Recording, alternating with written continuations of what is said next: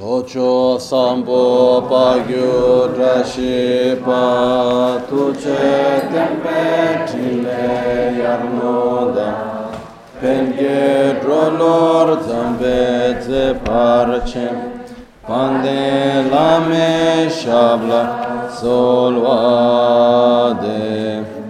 Omo a Guru Vajradhara Somati Munisha Sane Kar उत वरदान्य श्री वर्षा मन्या सर्वा सिद्धि हों ओम गुरु वज्रधर उत वरदान्य श्री वर वर्षा मन्या सर्वा सिद्धि हों ओम गुरु वज्रधर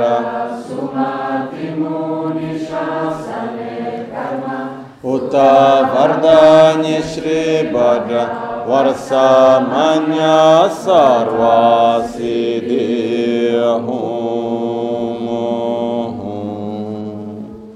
Pakyuke kudan dagi lu, pakyuke sundan dagi nga, pakyuke tudan dagi ten yerme chikto chingi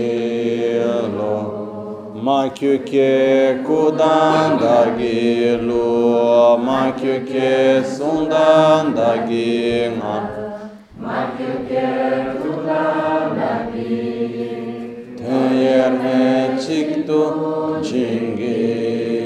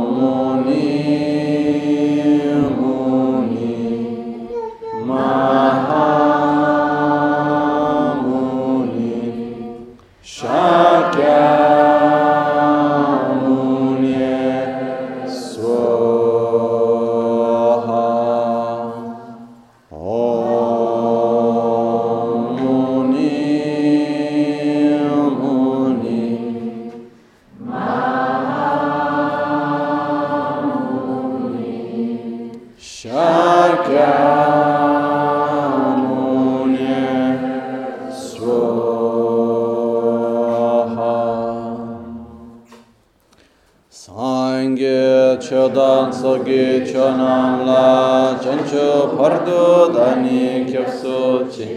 Dagi jinso gibe sonam ki. Drola pinchre sangye drupar Sangye chodan sogi chonam la chancho pardo dani kyapso chi. Dagi jinso gibe sonam ki drola pinchre sangye drupa. Sangye chodan sogi chonam la dani kyapso chi. Dagi jinso gibe sonam ki drola pinchre sangye ruparasho.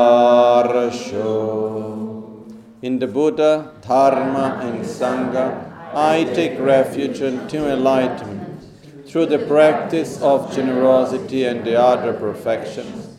May I obtain Buddhahood for the benefit of all sentient beings.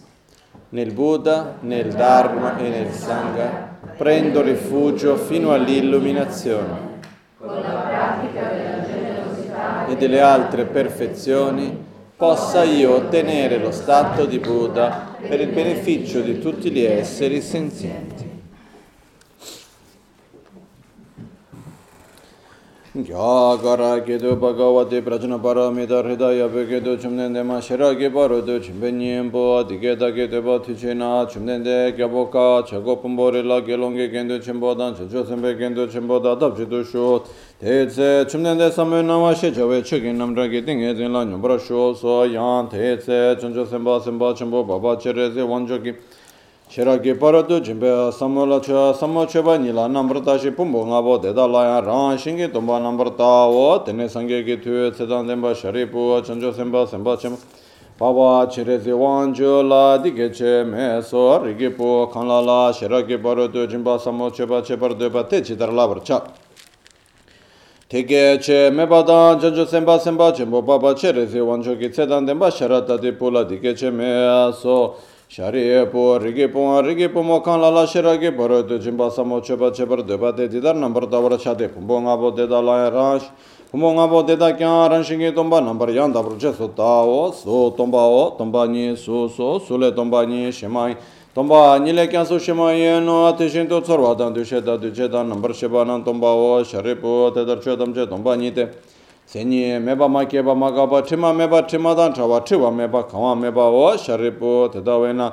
Tomba nila sume tsoro me dushe me dushe name mimyo dushe me dushe name nambar sheba me mingme nawa me name chime lume ime sume chame chime rome recha me chome to mige kame bane Ige kame ige nambar shebe kamge bardo yame to ma riba me ma riba seba me bane gashi me gashi sebe bardo yame to. Teshin tu dungi wada kunchung wada kubadan lame ishi me toba me ma toba ya me to sharipu tadawe na chancho semba nam toba me be bechir sharaki paro tu jimba la tenche ne de simla triba me be traba me de chinche lole shinto dene nyange le de be thar chin to. Tu sundu nambar shubhe sange tamche kan sharaki paro tu jimba la de dene lana me ba bayan dabra tobe chancho tu ngombar toba sange so tadawe na sharaki paro tu jimbe nga rikba chimbe nga lana me be nga minyamba da nyambe nga. 동아 탐절랍도 시버 제뱅아 미쯤베나 덴버 시버 차데 셔라게 바로도 짐뱅아 메바 타야타 가데 가데 파라 가데 파라 삼 가데 보디 스와하 샤리보 전조 셈바 셈바 쳔보데다 셔라게 바로도 짐바 삼몰라 라브차오 테네 춤된데 띵에 띵텔레 셴데 전조 셈바 셈바 쳔보 바바 지레세 완조라 렉소 셰 자와치네 렉소 렉소 리게 포테 데시노 Rikye po te deshin te chidar kyoge tenpa shinto sherage paro to chenpa samo la chebar chate deshin sheba namkyan che tsu irango. Chumden deke deke che ka tsene sedan tenpa sharata de poda janjo senpa senpa chenpo papa che reze wancho da tam chedan tenpe koro te da ladami da lama ida. Chisara chepe chikten irante chumden deke sumba la ngom bara tu tu.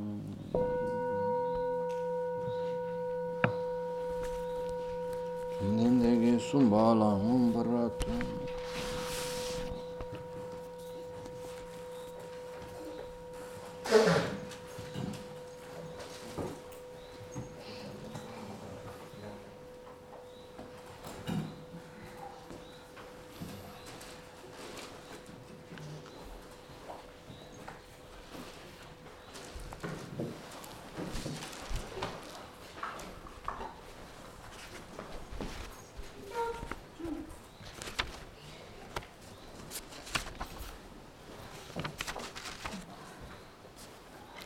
Ok.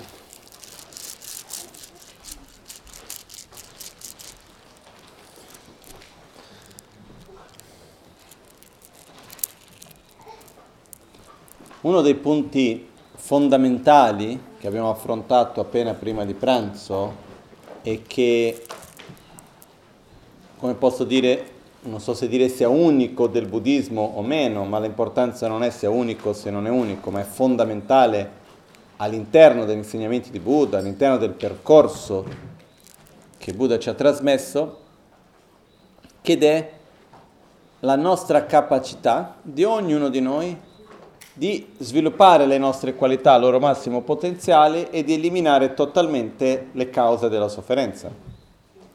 Ossia lo stato cosiddetto della liberazione, lo stato cosiddetto dell'illuminazione, non è un qualcosa che è disconnesso da noi stessi, ma è un po' noi in uno stato diverso, ossia è qualcosa che possiamo raggiungere. È un po' come per dire, se comincio a studiare e ho il sogno di laurearmi come medico, quando sono ancora nella, ne, nella, nelle prime classi, sono ancora, che ne so io, sto finendo la terza media, vado, voglio fare il medico, sono già un medico? No. Però io posso già immaginarmi che un giorno io sarò, quindi mi sto lì a sognare, ah guarda quando io sarò medico, eccetera, eccetera. E quindi nel mio percorso metto lo sforzo per un giorno diventare. Però quando io non sono ancora un medico e mi immagino, immagino come, immagino come se io fossi uno, io credo nel mio potenziale di diventare. E il quarto punto della uh, visione di mondo buddista, che sia del paradigma che Buddha ci ha trasmesso, viene chiamato Nyanele Debe Shiwao. Al di là della sofferenza c'è la pace, o nirvana è pace, che è il fatto che tutti noi abbiamo lo stesso potenziale di uscire dal ciclo di sofferenza. In altre parole, tutti noi, in quanto la nostra mente è interdipendente, è vuota di un'esistenza propria, autonoma, intrinseca, in quanto ignorante, abbiamo la stessa capacità di poter sviluppare una visione coerente, corretta della realtà e di conseguenza eliminare l'ignoranza. Ricordiamoci che la ignoranza e la saggezza è come l'oscurità e la luce. Se c'è un luogo che è scuro, per eliminare l'oscurità, per il quanto che io mi arrabbi con l'oscurità, dico non mi piace il buio e vada contro il buio, riesco a eliminare il buio? Qual è l'unico modo per eliminare il buio? Trovare la luce. Devo portare la luce per poter eliminare il buio. Se io vado dove c'è il buio e dico non mi piace il buio, che brutto sei buio, non ti voglio buio, non posso eliminare il buio. Quindi io prima devo dire ok, qua c'è il buio, non lo voglio, quindi devo andare a cercare la luce per poter eliminare il buio. È un po' simile con una malattia. Quando noi riconosciamo di essere ammalati, per il quanto che noi vediamo che quella malattia non ci piace, non basta stare a dire non voglio essere malato, non mi piace la malattia, vai via malattia, non ti voglio malattia. Ok, però non basta. Per eliminare la malattia, dove dobbiamo mettere l'energia? Nella medicina, nella guarigione nel cambio di comportamento, ma nella guarigione. Similmente, noi in relazione a quelli che vengono chiamati cosiddetti veleni mentali, rabbia, gelosia, invidia, attaccamento, paura, ignoranza, eccetera, una volta che noi riconosciamo che vanno eliminati, che non ci fanno bene, non basta. Che cosa dobbiamo fare dopo di questo? Mettere l'energia nell'antidoto. Non rimanere semplicemente lì a riconoscere che il veleno è veleno. Una volta che riconosciamo che c'è la malattia, dobbiamo mettere l'energia nella guarigione. Una volta che riconosciamo che il posto è buio, io devo mettere l'energia nel trovare la luce. Ok? E quindi sono così come dove c'è luce non c'è buio, non c'è oscurità, dove c'è saggezza non c'è ignoranza. Dove c'è amore non c'è rabbia. Dove c'è soddisfazione non c'è insoddisfazione. Dove c'è stabilità non c'è instabilità. E quindi esiste una parte del percorso che è quella di andare a riconoscere ciò che va eliminato. Per una volta fatto quello, l'energia va messa nel coltivare l'antidoto. Perché io, da qualche parte abbiamo questa strana idea che se io riconosco che c'è qualcosa che non va e io mi incolpo che c'è quello che non va, aiuta a eliminarlo. Non lo so, ogni tanto c'è un po' questa sensazione. È un po' come per dire, con tutta la fatica che faccio dovrei essere illuminare. Se non mi illumino così non mi illuminerò mai. Ogni tanto sento queste frasi, no? Come se soffrire ci portassi più vicino all'illuminazione. Non so se è chiaro questo. È questo concetto un po' del sacrificio, eccetera, no? Però uno non si illumina facendo sacrifici e soffrendo. Se la sofferenza ci avvicinasse di più a diventare un Buddha, facceremo le piccole sale di tortura e ci avviciniamo tutti di più a diventare dei Buddha. Eh? No? Facciamo i malla con le puntine di ferro e ci mettiamo tutti lì a fare le nostre sezio- sessioni di sviluppo spirituale verso l'illuminazione. Se il riconoscere i nostri veleni mentali fosse abbastanza, potremmo stare lì a farci le sessioni di auto, di colpa e di autocritica, eccetera, eccetera. Però la realtà è che non funziona così. È come una volta che sono malato e riconosco di essere malato, che è molto importante riconoscere la malattia, a quel punto l'energia non va nella malattia, va messa invece nella guarigione. Una volta che io riconosco il problema, l'energia va messa nella soluzione. Ok? Per quanto io soffra per il problema, quello non lo va a diminuire. Però non so se riuscite a riconoscere questa attitudine che abbiamo ogni tanto. No? Sembra che se più io soffro con quel problema lo va a aiutare a eliminare prima. No? È un po', una volta in Brasile hanno fatto un'inchiesta, non inchiesta, come dice in portoghese in italiano? Un sondaggio perché, eh, dove chiedevano se le persone credevano o no nella vita dopo la morte, intesa come paradiso e inferno. No? E che, eh, credevano, chiedevano se le persone credevano o meno in Dio e dopo se credevano che dopo la morte si potesse andare al paradiso o all'inferno e dopo chiedevano secondo te dove andrai te. No? Il 99% ha risposto che andava in paradiso. E poi chiedevano perché. No? La risposta era o perché sono stata una brava persona o perché ho già pagato abbastanza durante questa vita. No? E quindi mettevi insieme gli assassini, gente di ogni genere, erano tutti sicuri di andare al paradiso perché tanto in questa vita ho già sofferto abbastanza. Quindi è un po' quasi come che se io soffro, se vengo punito in qualche modo, dopo va tutto bene, no? Ho già pagato quello che dovevo. Quando il punto che noi portiamo qui non c'entra niente con la sofferenza. Per il quanto che io soffra e riconosca di essere ignorante, non elimina l'ignoranza. Per il quanto che io mi metto a lamentare, a piangere che non mi piace il buio, il buio non va via. Io devo andare a cercare dov'è l'interruttore per accendere la luce. E se non basta quello, devo andare a cercare un generatore. Aprire le finestre o fare qualcosa per portare luce dentro, accendere una candela, non lo so. Però vado a cercare la luce. Quindi quello che voglio dire è che la nostra energia in gran parte deve essere messa verso l'antidoto, verso la guarigione, verso la luce e non verso il veleno, verso la malattia o verso l'oscurità. È chiaro questo? Ok? Non è tanto facile perché non siamo abituati ad abituarci con gli antidoti. E da qualche parte abbiamo la speranza che qualcuno lo farà per noi. Purtroppo non avviene. Come Buddha diceva.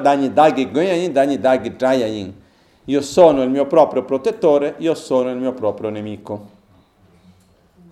Ok? Perciò la saggezza è la luce, la corretta visione della realtà che noi possiamo sviluppare, perché abbiamo questo potenziale dentro di noi. Quindi è molto importante credere nella nostra capacità nel nostro proprio potenziale. Ok? E possiamo vedere questo a tantissimi livelli. Se noi guardiamo per esempio a un livello abbastanza mondano, nella, nostra, nella storia della nostra società in generale, le persone che sono riuscite a realizzare delle cose grandiose, di solito non era perché avevano già delle condizioni meravigliose, era perché credevano che ce la potevano fare, credevano in se stessi e hanno, un, hanno messo un sforzo enorme, con, enorme nel realizzarlo. Quindi credere in se stessi è molto molto importante. Questo è la base. A me ogni volta che parlo di questo mi viene sempre l'esempio di Joseph Pilates che ha creato questo sistema di esercizi, eccetera, che oggi è molto conosciuto, non so il quanto sia ancora in moda o no. È sempre di moda, magari un po' di meno, non lo so, perché le mode sono... però c'è si è abbastanza stabilita la moda del Pilates. E una volta ho letto la sua storia. E si racconta che Joseph Pilates era nato con rachitismo. Era estremamente debole fisicamente era, non aveva forza, aveva sempre la febbre, aveva un corpo veramente debole. Il suo padre aveva una palestra di atletismo e lui vedeva gli altri atleti tutti forti, facendo i vari esercizi, cose, lui li voleva fare anche lui. Solo che il suo padre non lo insegnava veramente e lo lasciava di lato e non perché? Perché lui era troppo debole. E quindi lui cosa faceva? Lui credeva in se stesso che ce l'avrebbe fatta. E quindi lui stava nella palestra più di tutti gli altri. E stava lì per i fatti suoi, nessuno, il suo padre non credeva tanto in lui, però lui si metteva lì a fare gli esercizi lui stesso, non riusciva per tanto, per tanto, anno dopo anno, che lui è riuscito a guarirsi da solo. Ed è stato con i metodi che lui ha sviluppato per guarire se stesso che poi dopo ha cominciato ad aiutare a guarire gli altri. Poi durante la guerra è stato mandato in un'isola dove c'erano, vicino alla Grecia, dove c'erano i soldati che si erano avuto incidenti durante la guerra e lì ha inventato i metodi per aiutare a, a, a dice, riabilitare, recuperare le persone che si erano avuto gli incidenti, eccetera. E da lì che è nata la tecnica del Pilates, no? E lui fino agli ultimi giorni della sua vita, che ha vissuto una vita molto lunga, aveva un corpo perfetto. Ma da che cosa ha ottenuto questo? Perché è nato con buone predisposizioni fisiche? Perché, creduto, perché gli hanno dato tanti incentivi? Ma perché lui ha creduto in se stesso. E ha messo lo sforzo con tanta fatica. Quindi credere in se stessi su qualunque ambito andiamo a vedere, dall'ambito mondano, materiale, professionale, fino all'illuminazione, è fondamentale. Ok? Perciò, come ritornando al testo del Sutra del Cuore, diceva, affidandosi alla perfezione della saggezza, affidandosi alla corretta visione della realtà e alla realizzazione della corretta visione della realtà, è evidente che anche tutti i Buddha, eh, dimoranti nei tre tempi, si sono completamente risvegliati all'insorpassabile perfetta e piena illuminazione. Ossia, tutti i Buddha che hanno raggiunto l'illuminazione, non è che uno ha raggiunto l'illuminazione praticando la compassione, e un altro perché faceva la generosità, e un altro perché fa- praticava la saggezza. Tutti i Buddha hanno raggiunto l'illuminazione affidandosi alla stessa qualità che è la corretta visione della realtà. Dinanzi a questo il testo si conclude andando verso un riassunto nella forma di un mantra. Ok? E quindi dice, perciò il mantra della perfezione della saggezza, il mantra della grande conoscenza, il mantra insorpassabile, il mantra uguale a ciò che non ha uguali, è il mantra che pacifica completamente tutte le sofferenze. Dal momento che non è falso dovrebbe essere conosciuto come vero. Qui la parola mantra dobbiamo andare al significato originale della propria parola mantra. Ok? E qua ho preso un commentario che non ho finito di leggerlo ancora, vedi la verità da un bel po' che ce l'ho questo commentario, non l'ho mai letto tutto. L'altro giorno mi sono messo a leggere, ho letto fino a un certo punto, poi Comunque ho preso degli spunti ed è un commentario che sono circa... sì.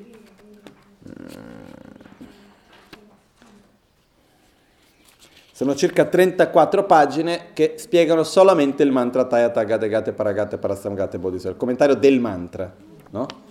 Comunque, di un maestro chiamato Kundan Tempe Jome. E qua c'è la parte che dice mantra. Tene, mantra te, yi marikpe, dengi yong su leba le kyabana, lana mepe dewala gobe ngagi Cosa vuol dire mantra in generale? Il significato della parola mantra? Letteralmente vuol dire protezione della mente. Ok?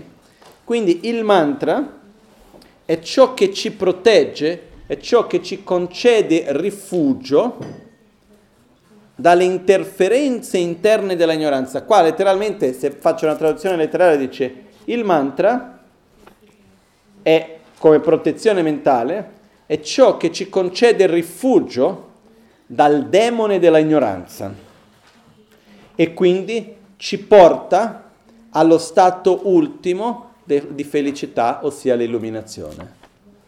Quindi la parola mantra in quanto protezione della mente può essere vista in tanti modi diversi. A un modo più grossolano è che recitando i mantra almeno ci aiutiamo a proteggere noi stessi da tutte le menate che ci possiamo fare.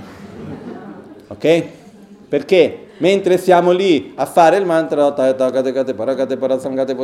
siamo presi con il mantra, quindi pensiamo meno stupidate. Quindi questo a un livello più grossolano, la protezione della mente.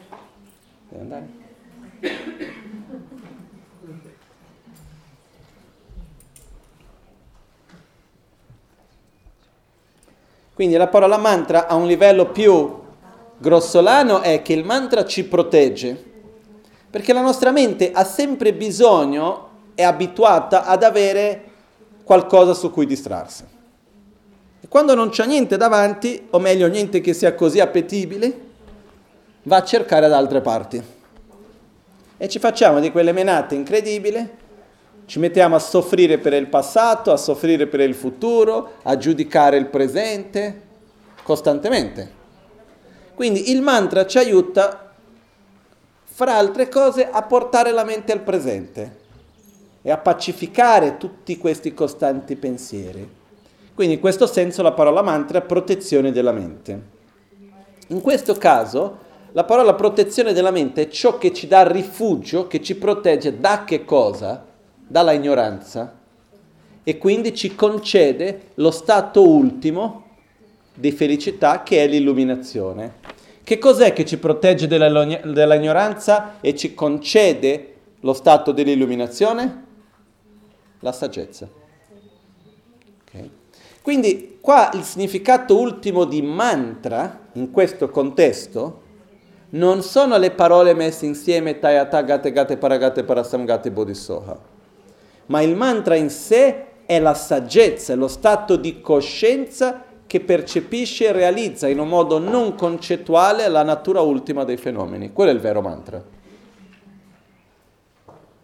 Perché ciò che ci protegge dalla nostra ignoranza è ciò che ci concede lo stato ultimo di felicità, che è l'illuminazione. Ok? Perciò te ne mantrate yi marikpe döngi, yon su lebale chiamnes, laname pe dewala köbe ngagi tönlas. Ok. Poi il commentario va avanti che dice andare, andare, comincia andare da dove a dove? E qua c'è tutta la spiegazione della rinuncia, della bodhicitta, finché arrivare abbastanza lungo. Non entriamo in questi dettagli adesso. Comunque, quello che succede è che nel testo del Sutra del Cuore dice perciò il mantra della perfezione della saggezza, l'essenza della perfezione della saggezza. E viene parlato, prima di tutto la parte del mantra, vengono dette le qualità del mantra e poi dopo viene citato il mantra vero e proprio. Ok? La qualità del mantra quali sono? Viene detto il mantra della perfezione della saggezza, il mantra della grande conoscenza, il mantra insorpassabile, il mantra uguale a ciò che non ne ha uguali, il mantra che pacifica completamente tutte le sofferenze e il mantra che dal momento che è nel falso dovrebbe essere conosciuto come vero.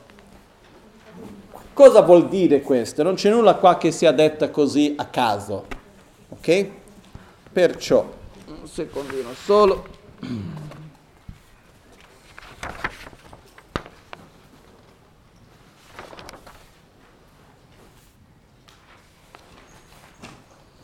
Teta wena, sheragi paru du jimbe nga, rikpa chimbe nga, lana mebe nga, mi nyamba da nyambe nga, dunga tamche ramtu shivar chebe nga, mi zumbe na dembra shebar chate. Sheragi paru du jimbe nga meba, tayata gate gate para gate para sam gate bodhi swaha. Perciò, per primo, viene detto che è il mantra della perfezione della saggezza. Uh, Sherjingi tusungi gawa tamche ki kyang, labar chawe shi yimba tawe na lam teni sherabgi parotu jimbe ngak yintes.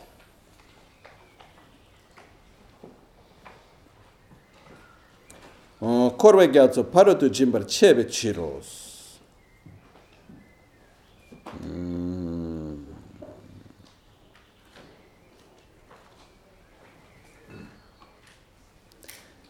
Dice, la perfezione della saggezza, ossia la saggezza che realizza la natura ultima dei fenomeni, è la base di addestramento di tutti i Buddha del passato, del presente e del futuro.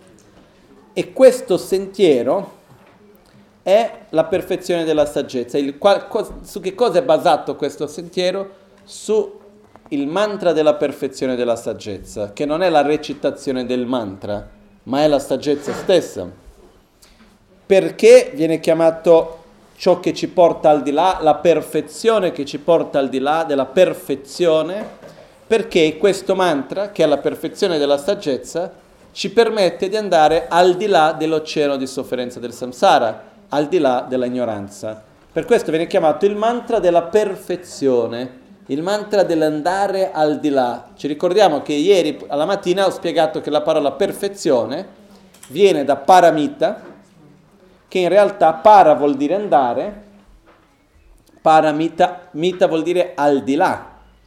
Quindi in realtà viene usata la parola perfezione, ma in realtà vuol dire andare oltre, andare al di là. Quindi questo può dire ciò che ci porta al di là, ciò che è andato al di là e ciò che sta andando al di là. Al di là inteso come al di là della sofferenza, al di là della ignoranza. Quindi questo mantra è la perfezione dell'al di là, anche se in italiano suona un po' strano. Perché?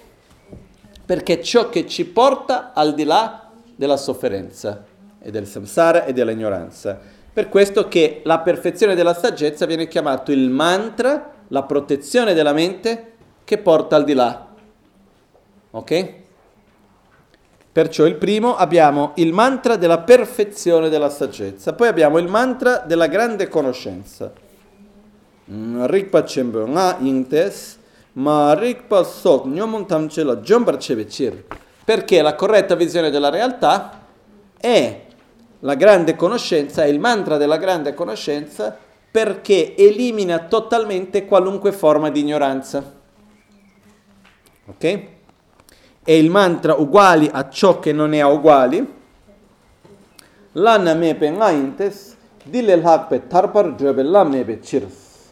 Mi nyampa da nyampe ngainto, nyampa mebe, sanghe da nyampe chirs. No, ho, ho, ho saltato uno. È il mantra insorpassabile, ok? Perché non esiste nessun sentiero superiore a questo per ottenere lo stato dell'illuminazione. La corretta visione della realtà, la saggezza che realizza la natura ultima dei fenomeni, è il più alto dei sentieri per uscire dalla sofferenza. Non c'è nessun sentiero superiore a questo, per quello che viene chiamato d'insorpassabile, che in tibetano si dice l'anamepa. In realtà l'anamepa è la stessa parola che si usa per lama è la versione lunga di lama. La na mepa. La vuol dire il punto più alto. Come dove ci abbiamo in una montagna, ci abbiamo la cima di una montagna, il punto più alto. La, il punto più alto, na, nel, mepa che non c'è, che non c'è più alto, insorpassabile. Ok? Quindi poi in ogni contesto ha un significato diverso. In questo contesto vuol dire che l'aname penak è il mantra insorpassabile perché non c'è niente che sia superiore alla corretta visione della realtà per, come sentiero verso l'illuminazione. Uh, Mignampada Nyampenga, mm, il mantra uguale a ciò che non ne ha uguali. Mignampada Nyampenga intes, Nyampamebe Sangheda Nyampe Chir. È il mantra che ci porta a ciò che non ha uguale, che è lo stato di Buddha. Ok? Uh, Mignampada Nyampenga, dunque tamche raptu shivar chebenga. Um, è il mantra che pacifica completamente tutta la sofferenza in quanto elimina la radice della sofferenza, che è l'ignoranza. Dembar Shepar Chauve Ngayintes Shirjin te chuni sikpa tarten shi milue mizumpa te te chiros e um, dove siamo finiti? Mizumpena Dembra Shevarchates, il mantra è vero e quindi va conosciuto come vero perché il mantra ci fa vedere la realtà così com'è e non in un modo illusorio. Quindi il mantra qua, ripetiamo, non è il suono Tayata Gate Gate Paragate Parasamgate Bodhisoha. Ciò rappresenta il mantra. Qual è il mantra effettivo? lo sviluppo interiore della saggezza. Quello è il vero mantra. Ok? Perché che cos'è che elimina tutte le sofferenze? La saggezza. Non stare a recitare Tayatagate Gate Paragate Parasamgate Bodhisoha. La recitazione va benissimo e ha un grande significato, potere, tutto quello che vogliamo. Però ciò che elimina la sofferenza è la saggezza. Quindi la parola nak, mantra qua, va intesa proprio come protezione della mente, ciò che ci protegge dalla ignoranza e ci porta allo stato di Buddha, che in questo caso è la saggezza vera e propria. Quindi, una volta viste le caratteristiche di questo mantra, si proclama, Mepa, Mepa, si proclama il mantra della perfezione della saggezza. Tadyata, Gate Gate, Paragate, Parasamgate, Bodhiswaha. Come potete vedere nel testo che abbiamo esiste anche la versione del mantra col Om. Tayata Om Gate Gate Paragate Parasamgate Bodhiswaha. Il mantra può essere recitato sia con Om che senza Om. E che noi troviamo questo mantra in due contesti, nel contesto del Sutra e nel contesto del Tantra. Quindi, dove ci sono le pratiche dove si usa questo mantra nel Tantra come di Prajna Paramita o il mantra che è basato per esempio nella pratica del Chöd o in altre pratiche si usa il Om. Ok? Quindi c'è Tayata Om Gate Gate Paragate Parasamgate Bodhiswaha. Quando questo mantra si trova nel sutra specifico, quindi nel contesto che non rientra nel sentiero necessariamente nel sentiero Vajrayana, di solito il mantra si scrive senza la Om. Quindi questo non vuol dire che è sbagliato uno o che sia sbagliato l'altro, sono due contesti diversi. Ok? Normalmente quando si fa la recitazione del Sutra del Cuore si recita senza il Om. Quando si va a inserire questo mantra in un contesto che è di una pratica di, di una sadhana particolare, eccetera, nel Tantra si fa con il Om. Ok? Rivediamo velocemente un'altra volta il mantra perché l'abbiamo già visto prima. Il mantra quindi a questo punto come recitazione. Non è il mantra effettivo ma il mantra rappresentativo. Ciò che recitiamo che è sempre un mantra, però che rappresenta e sostiene il mantra reale, che è lo sviluppo interiore della saggezza. Okay? Cominciamo con la parte Tayata. Tayata viene tradotto in tibetano come dita te. È un po' difficile da tradurre dita te, però di vuol dire questo, questo è quindi, sarebbe un po' così da tradurre. Quindi è così, dunque è così, questo è. A che cosa si riferisce questo prima dita te? Questo prima quindi è così se prendiamo il commentario di cui stavo parlando prima, c'è tutta una descrizione di questo dittatore che è infinita, nel senso che a secondo del contesto viene visto in un modo diverso. Ok? Però nel contesto di questo mantra, qual è il mantra effettivo? La saggezza. Ok? E quindi e il mantra di che cosa ci parla? Gatte gatte paragate parasam gatte bodhiswaha. Andare, andare, andare oltre, andare molto oltre, andare ben oltre. Bodhi, illuminazione, swaha, stabilita. Ok? Viene stabilizzata l'illuminazione. Quindi parla della corretta visione della realtà. Ditta a te, è così. Così è. Ossia, la natura dei fenomeni è così. Qua sta parlando della natura ultima dei fenomeni. Dite a te che non ci sono due versioni. Chiunque da qualunque parte rifletta in un modo corretto sulla natura dei, della realtà arriverà alla stessa conclusione. No? C'è oggi, per esempio, diversi studi dentro la fisica quantistica e altri che si assomigliano molto alla corretta visione della realtà. E c'è chi dice no, ma per chi è copiato da chi? non necessariamente uno deve copiare dall'altro. Se due persone con una ragione corretta osservano lo stesso fenomeno, arrivano alla stessa conclusione. E la natura della realtà è una. No? Anche, mi ha fatto ricordare così, in astrologia tibetana c'è una cosa che è molto simpatica, che quando uh, vengono usati i numeri, i testi, quando, i testi di astrologia tibetana, che in realtà è astronomia la prima parte, gran parte, dove ci sono tutti i calcoli, come si fa a calcolare tutto l'effemeride, ossia la posizione di Marte, di Venere, della Luna, del Sole, come si fa a calcolare quando c'è un'eclisse e tutto il resto, che sono calcoli veramente complessi. Eh?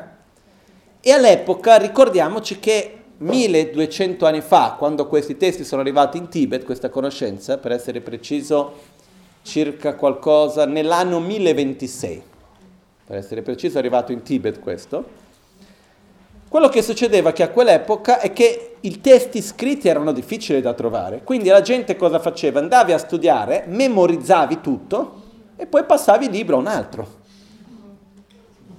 Prima memorizzavi, poi andavi a capire che, di che cos'era ma anche in monastero quando studiavo io, su tante cose, andavo da mio maestro, prima si memorizzava, poi andavo in classe senza il libro, avevi già memorizzato e lui ti spiegava, lì non ti dimenticavi più. Quindi all'epoca per memorizzare i numeri, come facevano? Perché non è facile memorizzare i numeri. Moltiplica per 64, divide per 1972, diventa complicato. Quindi loro cosa facevano? Scrivevano i numeri con nomi. Era tutto inverso. E i numeri sono uh, verità è il numero 1, occhi è il numero 2, fuoco è il numero 3, fiumi è il numero, oh, no, oceano è il numero 4, poi abbiamo aggregati è il numero 5, perfezioni o gusto è il numero 6, montagna è il numero 7, uh, naga è il numero 8, madre è il numero 9 e cielo, spazio è lo 0. Okay? Quindi nei testi quando si dice verità è il numero 1. È successo molte volte che qualcuno si è messo a leggere i testi di astrologia e cercava di interpretare, perché la verità degli occhi, chissà che cosa, quando non sono altri che numero. Per esempio, c'è un numero molto famoso in un testo di Kalachakra, in realtà è la lode a Kalachakra dove si parla di Shambhala, dove Penche Pandeyeshe, che scrive il testo, descrive fra quanti anni ci sarà questa cosiddetta metaforica guerra di Shambhala e usa quello che viene chiamato Mekari. Nel testo c'è scritto Mekari, fuoco, me, ka, spazio, ri, montagna. Fuoco, spazio, montagna. Fuoco 3, spazio 0, montagna 7. Quindi quanti anni sono? 703. Perché si raccontano al contrario i numeri, si parte dall'ultimo e si finisce nel primo. È così, no? Per esempio, molto spesso nei testi di astrologia si dice dividi per 60 e si dice divide per caro. Caro vuol dire spazio gusto. perché esistono sei tipi di gusti, per quello è sei, è gusto. Spazio gusto 60, irato 11. Ci sono questi vari nomi così. Comunque questo per dire che questo era così un po' di pausa in mezzo a tutto. Però è un po' come per dire No, anche in italiano, quando tu devi dire a qualcuno lo spelling, come si dice in italiano? Lo, lo spelling. E deve dire A come Ancona, no? Immagina se servisse lo stesso per i numeri, no? Uno come verità, due come occhi. È un po' quello alla fine, eh? Comunque sia, quando si parla del numero 1, a che cosa fa riferimento l'1? La verità. Poi apro e chiudo parentesi, per ognuno dei numeri c'è almeno una decina di nomi diversi.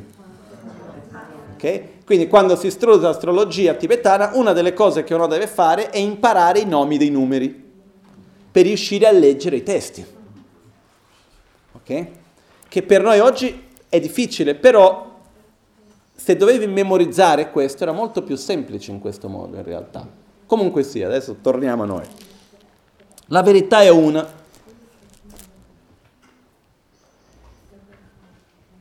La verità qual è?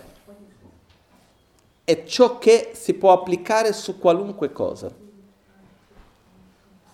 Che chiunque lo guardi con un'analisi corretta arrivi allo stesso risultato.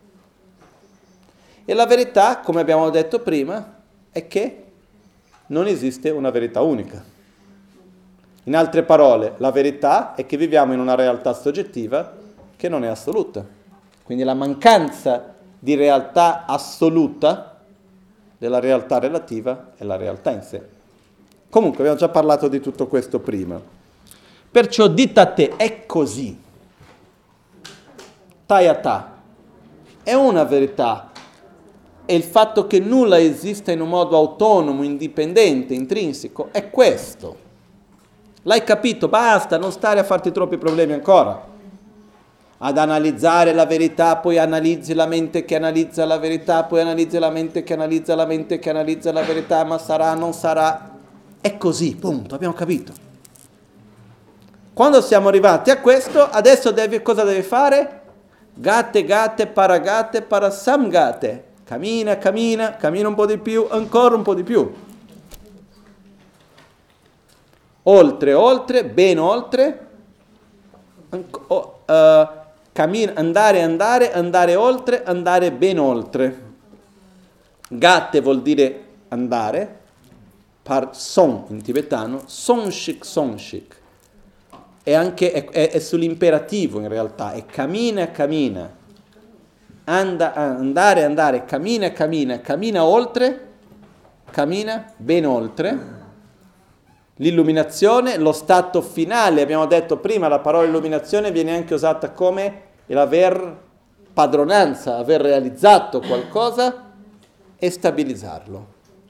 Quindi il mantra vuol dire realizzi concettualmente la natura dei fenomeni e familiarizzati con quello a livello concettuale, a livello non concettuale, finché quello ti diventi stabile, profondo e quindi naturale ed spontaneo. E questo mantra vale per qualunque qualità che vogliamo sviluppare. Facciamo un altro esempio. Um, criticare fa male. Dita a te, tai a ta, abbiamo capito. Criticare fa male, punto. Adesso andare, andare, andare oltre, andare ben oltre. Stabilizzare la realizzazione. Mi devo sforzare per capire perché non devo criticare, fino a che arrivo al punto nel quale ho totale certezza, mi familiarizzo con quello finché ho un'esperienza diretta dell'importanza del non criticare e riesco a ripetere quell'esperienza diretta più volte finché a un punto diventa naturale ed spontaneo che non critico assolutamente più. La stessa cosa con l'amore, la stessa cosa con la generosità, la stessa cosa con la realizzazione dell'impermanenza su qualunque cosa. Tayata è così, però non basta sapere che è così. Io devo andare, andare, andare oltre il concetto, andare ben oltre il concetto. Andare oltre l'unica esperienza. Ah, ho avuto l'esperienza diretta. Ottimo, ripetila. Perché è così, eh? Perché il processo di gatte, gatte, paragate, parasamgate, body, in realtà la parte di arrivare all'esperienza diretta è un terzo. Stabilizzare quell'esperienza e creare spontaneità è l'altri due terzi. Quindi ho capito, ottimo, adesso devi familiarizzarti con quel concetto. Ho creato un'esperienza profonda? Meglio, però deve avere un'esperienza non concettuale. Ho, ho avuto un'esperienza non concettuale, adesso la devo ripetere così tante volte fino a che mi viene naturale ed spontaneo, quando meno mi aspetto. E quindi alla fine questo mantra è la chiave per trasformare noi stessi in qualunque aspetto. Dalla saggezza ultima allo sviluppo di amore, di compassione, di generosità, di stabilità, di qualunque cosa che noi capiamo, però dobbiamo realizzare. Okay? E una cosa molto importante che c'è in questo mantra è che ci fa vedere che noi possiamo realizzare. In nessun momento il mantra dice, oh Buddha, concedimi la saggezza, fammi in modo che io sia un essere saggio ed elimini la mia ignoranza per favore, elimina la mia ignoranza per me. Dice, è così, ho capito, adesso devo andare con quello che ho capito, devo andare ancora con quello che ho capito, devo andare oltre ancora e ben oltre ancora, fino ad stabilizzarlo. Ok? E questo parte da che cosa? Dalla fiducia in noi stessi. Questo è fondamentale. Ok? Chiaro il significato di questo mantra? Ok? Quindi nel mantra in realtà c'è tutto il sentiero dell'illuminazione. Bene, andiamo un attimino verso la conclusione del testo.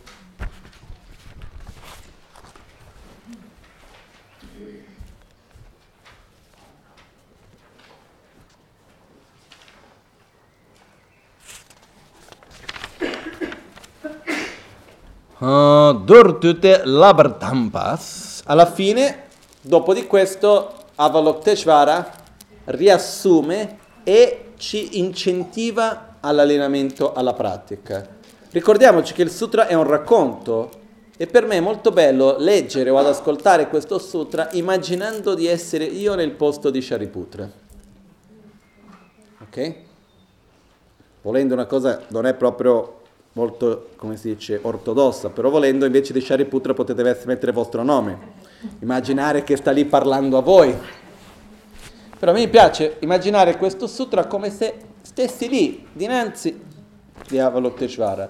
E quando lui finisce di spiegarci tutto ciò, che ricordiamoci, lui non spiega questo semplicemente perché lo capisce, spiega perché lui lo realizza e alla partenza di tutto dice Avalokiteshvara che sta praticando la perfezione della saggezza, è in quello stato di realizzazione. E quindi lui parla di qualcosa che sperimenta. E alla fine dice Sharipu Janjo Semba Semba Chembo Tetar Chembo Dedar Sheragi Parotu Jimbe Samula Labar Chao. Dice Shariputra è questo il modo che il Bodhisattva Mahasattva, chi è il Bodhisattva Mahasattva? Chiunque vuole raggiungere l'illuminazione per il beneficio degli altri. Bodhisattva, sattva essere, bodhi illuminazione, chi vuole raggiungere l'illuminazione, eliminare la ignoranza, sviluppare la saggezza che realizza la natura ultima dei fenomeni, eliminando anche la sua impronta, quindi Bodhisattva, Mahasattva, grande essere. Il grande essere è colui che non vuole fare questo solo per se stesso, ma che in realtà vuole aiutare gli altri.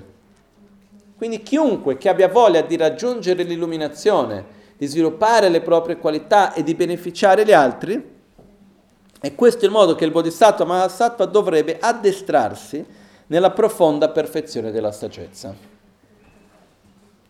Quindi partendo dalla domanda come deve colui il figlio del lignaggio perfe- praticare la perfezione della saggezza? Tayata, gate gate, paragate, parasamgate, bodhi suoha. È così così è, andare, andare, andare oltre, andare ben oltre, stabilizzare l'illuminazione. E quindi lui incentiva questo punto dicendo guarda che dovete praticare questo, questo è il sentiero. E poi dopo di questo c'è la parte di conclusione del testo che è il momento di rigioire.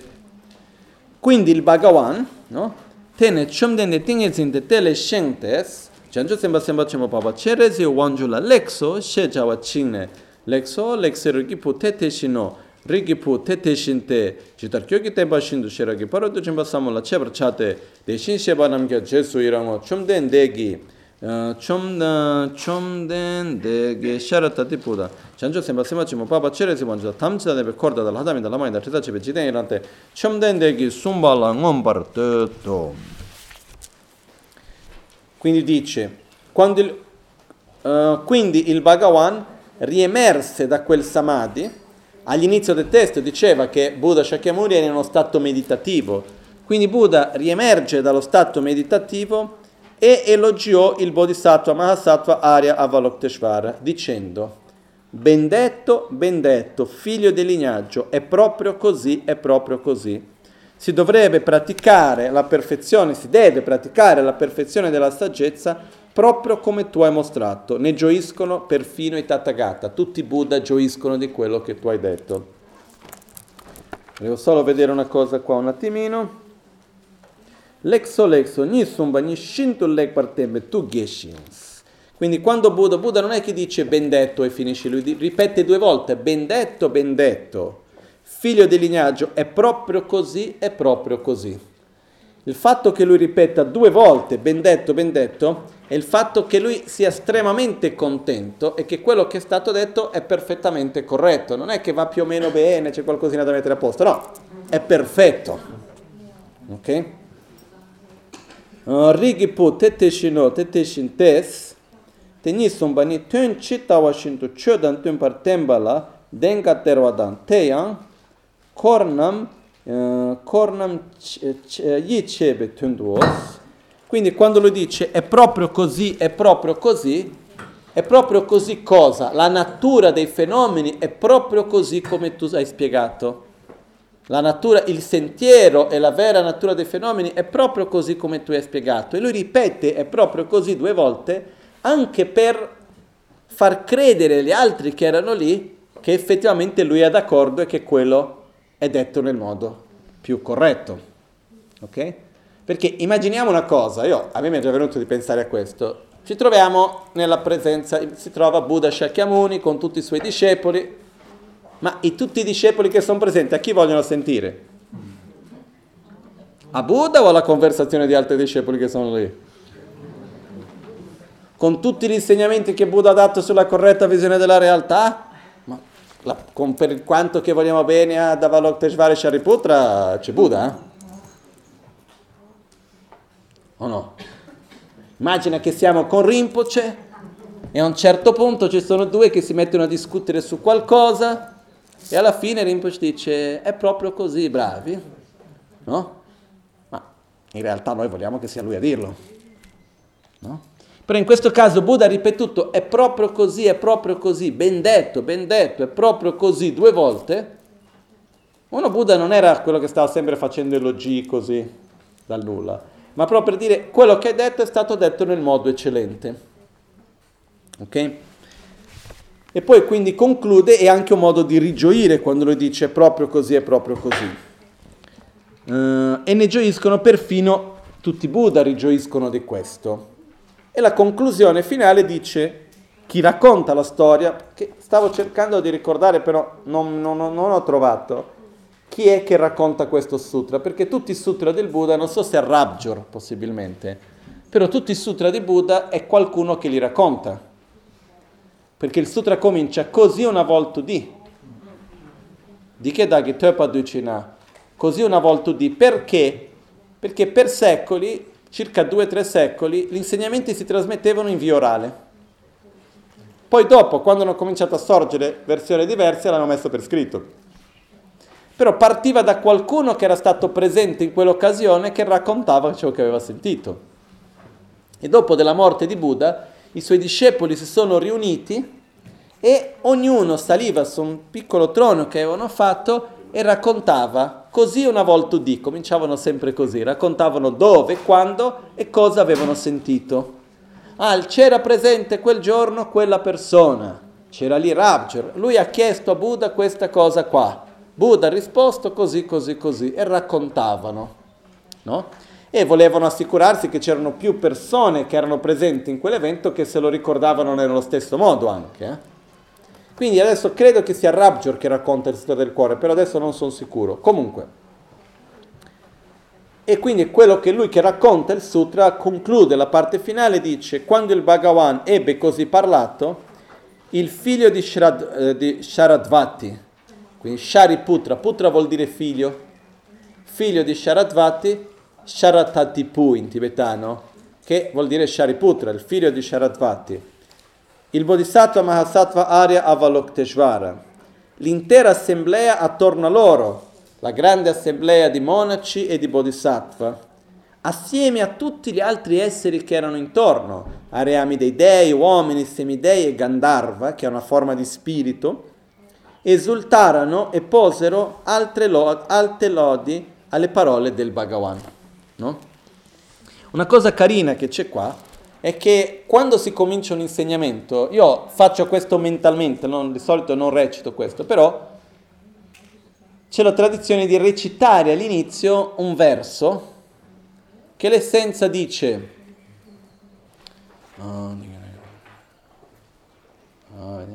dice poche parole, dice io qua condividerò questi insegnamenti di Dharma e lo dirò nella lingua dei uomini, nella lingua dei dei, nella lingua dei naga, nella lingua di ogni forma di essere, di vita che c'è. No? E viene detto che negli insegnamenti, quando Buddha dava gli insegnamenti, non erano presenti solo le persone, ma c'erano anche tante altre forme di vita. Dai reami dei dei, dai reami dei semidei, altre forme di vita che non avevano un corpo fisico. E ci sono, quando raccontano, c'erano quelli che avevano, a principio, si racconta la capacità di percepire questo, per esempio, quando Buddha trasmise le quattro nobili verità, erano in cinque, però si dice che c'era un'assemblea di esseri, di reami dei enorme che erano lì per ascoltare. No? Quindi quando dice qua c'erano tanti altri esseri dei reami dei dei, dei semidei e così via, che erano presenti anche e che hanno rigioito di ciò che il Bhagavan ha detto, di ciò che Buddha ha detto. Ok? Adesso con questo diciamo concludiamo la parte di lettura del sutra, um, ossia Tayata è così. Adesso però in realtà quello che dobbiamo fare è applicare questo nella nostra quotidianità. Okay? Come facciamo questo?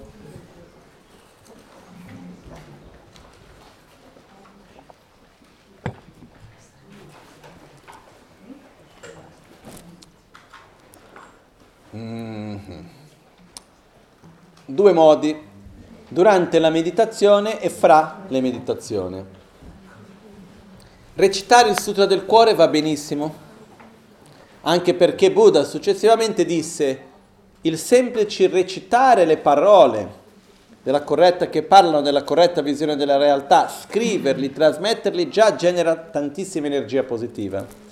E addirittura esiste anche la recitazione del Sutra del Cuore per eliminare interferenze. No? Che poi in Tibet è molto utilizzato questo.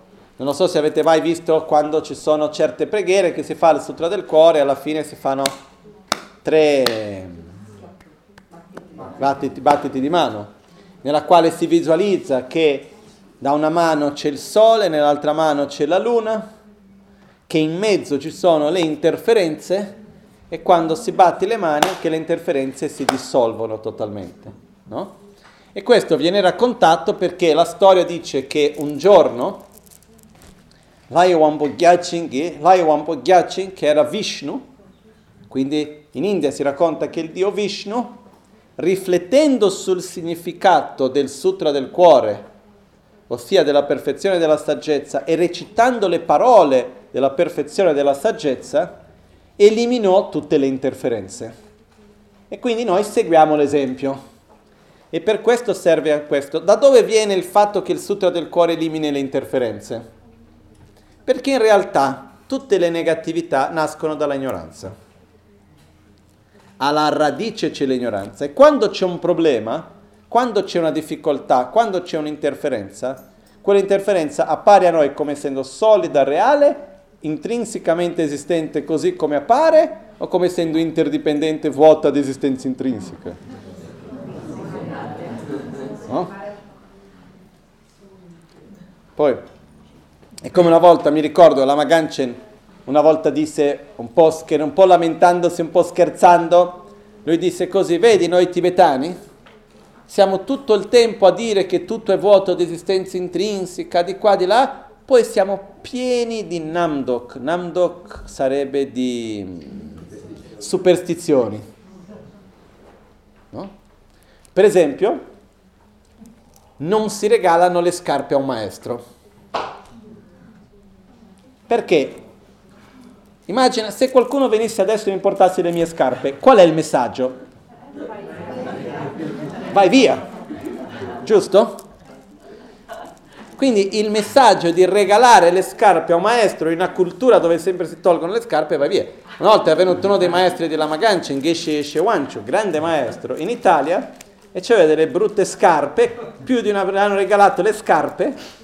Lui, ma come? Non volete che io stia qua? No, perché anche nell'antico Tibet, se arrivava qualcuno e tu volevi gentilmente dire alla persona devi andare via, gli regalavi un paio di scarpe. No? C'è anche la storia di un inglese che io ho letto il suo diario di bordo, diario di viaggio, che nell'anno 1890 qualcosa è andato in Tibet e il Tibet era un posto chiuso a chiunque di fuori. E quindi quando lui è arrivato alla frontiera fra la India e il Nepal, a un certo punto è stato ricevuto dalle autorità tibetane che l'hanno ricevuto bene, le hanno offerto il tè e tutto, e hanno detto bene che sei venuto fino qui, e gli hanno regalato due pali di bellissimi stivali dicendo e ti regaliamo questi stivali affinché tu possa tornare a casa tua confortevolmente. No? Quindi, che cosa succede? In realtà, perché non va bene regalare in questo caso delle scarpe al maestro perché nell'interdipendenza in un contesto culturale cosa stai dicendo? Regala, ma se io penso che io ti regalo le scarpe perché mi accompagni nel lungo percorso che ho davanti, è un'altra cosa. Quindi questo che cosa ci fa vedere? Che effettivamente tutto è interdipendente. Però non dobbiamo fissarci sulle cose, è tutto vuoto, poi, poi dopo abbiamo paura di questo, quello di là. Ma capire il fatto che tutto sia vuoto vuol dire che è interdipendente. Quindi la mia motivazione, la mia attitudine interagisce con il resto e porta dei risultati diversi. Okay? Perciò, prima cosa da fare nella nostra quotidianità, vedere il potere dell'interdipendenza riflettere sulla nostra quotidianità come ogni azione porta dei risultati fra di loro. Come non c'è nulla che venga dal nulla e nulla che finisce in nulla. Ogni parola, ogni scelta, ogni piccola cosa che noi andiamo a fare. Ok?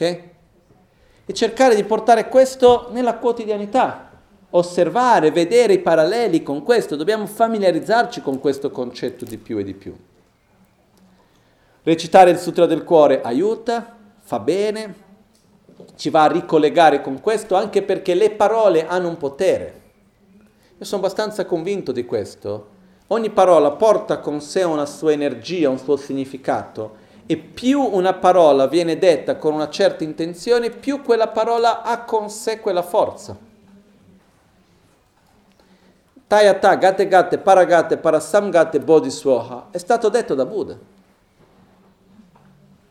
ripetuto da Avalokiteshvara e ripetuto da quel momento fin d'oggi per innumerevoli volte con l'intenzione di comprendere la corretta visione della realtà, di eliminare interferenze, ognuno con la sua motivazione, ma rappresentando quel significato lì. Quindi ripetere queste parole, che poi le parole del sutra io ve le ho trasmesse io ho ricevuto a mia volta dai miei maestri, che hanno ricevuto dai loro maestri, che hanno ricevuto dai loro maestri, fino ad arrivare a chi era presente in quell'incontro specifico alla presenza di Buddha, dove Shariputra chiesi ad Avalokiteshvara qual era il significato di come praticare la perfetta, della, la perfetta, la perfezione della saggezza. Il fatto che ci sia questa trasmissione orale, questo ha un potere enorme. Purtroppo nei tempi d'oggi diamo sempre meno potere alla parola. No? Per esempio, anche in Occidente, in passato, quando si faceva un voto, come si fa un giuramento? Con le parole. Ma ancora oggi si fa questo. Però ha un potere molto grande questa trasmissione. Quindi quelle parole, una volta dette con un certo valore, una certa intenzione, hanno un peso forte. Quindi noi stiamo qua recitando e vedendo le stesse parole che sono state dette, ridette, riflettute, meditate per secoli e secoli. Quindi questo ha un potere e quindi io vi invito a recitare il Sutra del Cuore, in tibetano, in italiano. In Tibet non era subito in tibetano, era in sanscrito. Poi gradualmente durante i secoli hanno dato la forza al sutra con queste parole. Quindi dobbiamo fare anche noi lo stesso. Non siamo pronti per farlo, perché le nostre lingue non hanno ancora i termini giusti.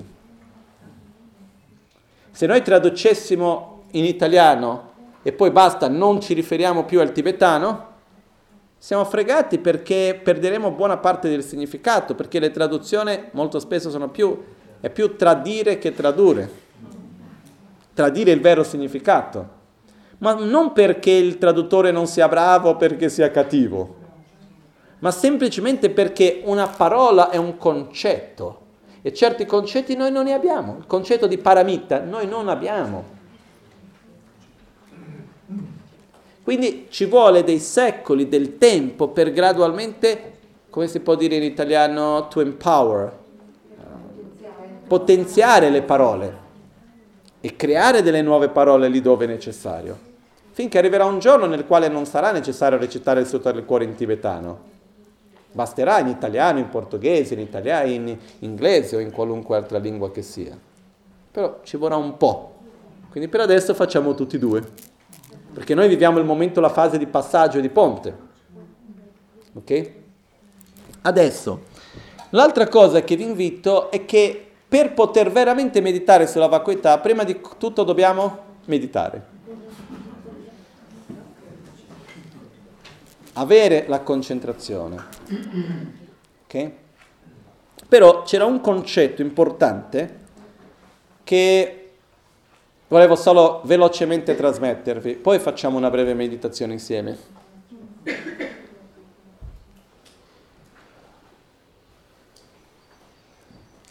Nel Tantra, per esempio nell'autoguarigione, abbiamo i cinque Dhyani Buddha. I mudra dei cinque Dhyani Buddha No? Partiamo da Buddha Vairochana, Amitabha, Akshobhya, Ratnasambhava e Amoghasiddhi. Tutti questi cinque mudra che cosa hanno in comune? La mano sinistra. Ok? La mano sinistra. La mano sinistra si trova quello che viene chiamato il mudra del samadhi, della concentrazione meditativa. Ok? Questo gesto. Questo gesto rappresenta la mente stabile sulla corretta visione della realtà. Rappresenta la perfezione della saggezza, rappresenta il essere in contatto, essere in, avere la coscienza che realizza la natura ultima dei fenomeni avere questa percezione del vuoto di esistenza intrinseca. Okay? L'altra mano, quindi, me, quindi saggezza, la parte sinistra, facciamo questo con la mano sinistra, l'atto sinistro rappresenta anche l'atto femminile, la parte femminile rappresenta anche la saggezza, quindi la saggezza che realizza la natura ultima. Mentre io rimango nella saggezza, cosa faccio? Insegno il Dharma, concentrazione, stabilità, generosità, non paura.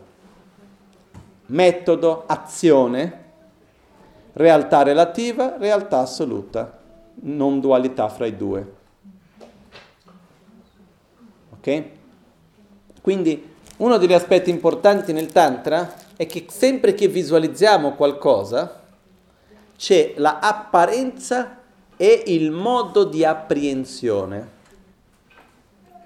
Appare come fiore, appare come Buddha, appare come luce, appare come qualunque cosa che sia, però è sempre vuoto di esistenza intrinseca.